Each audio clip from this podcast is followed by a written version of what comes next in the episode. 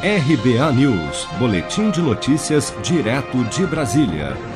O secretário de Saúde do Distrito Federal, Francisco Araújo, foi preso preventivamente na manhã desta terça-feira, na segunda fase da Operação Falso Negativo, que investiga fraudes em testes de Covid-19. Foram cumpridos ainda sete mandados de prisão preventiva ligados ao alto escalão da Secretaria de Saúde da capital federal. Francisco Araújo é suspeito de integrar um esquema de superfaturamento na compra de insumos que teriam causado prejuízo superior a 18 milhões de reais aos cofres públicos do Distrito Federal.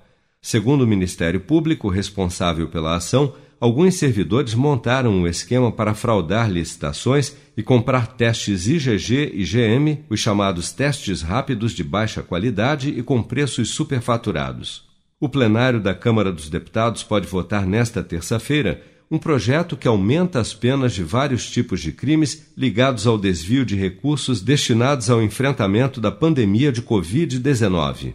A autora do projeto, deputada Adriana Ventura, do Novo de São Paulo, explica que a pena de reclusão de um a três anos por associação criminosa, caso a lei seja aprovada, poderá ser aplicada em dobro se o objetivo for desviar recursos durante o estado de calamidade pública. Então, o que, a gente está vendo nessa pandemia?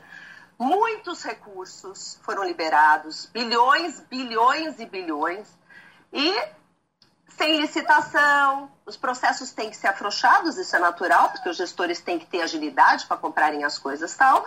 Só que o que a gente está vendo é um monte de desvio, um monte de escândalo. Né? Eu, eu, li uma reportagem ontem que foram mais, já tem mais de 2 bilhões e 200 milhões sendo investigados, isso em 31 denúncias. Então, é um absurdo.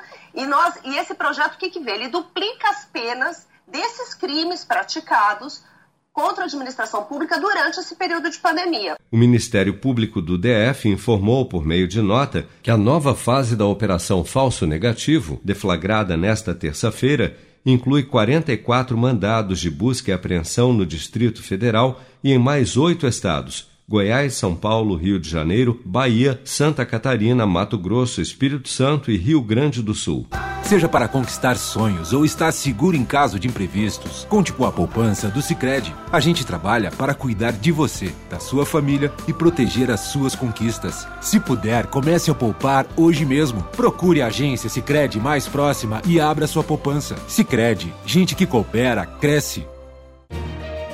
Com produção de Bárbara Couto de Brasília, Flávio Carpes.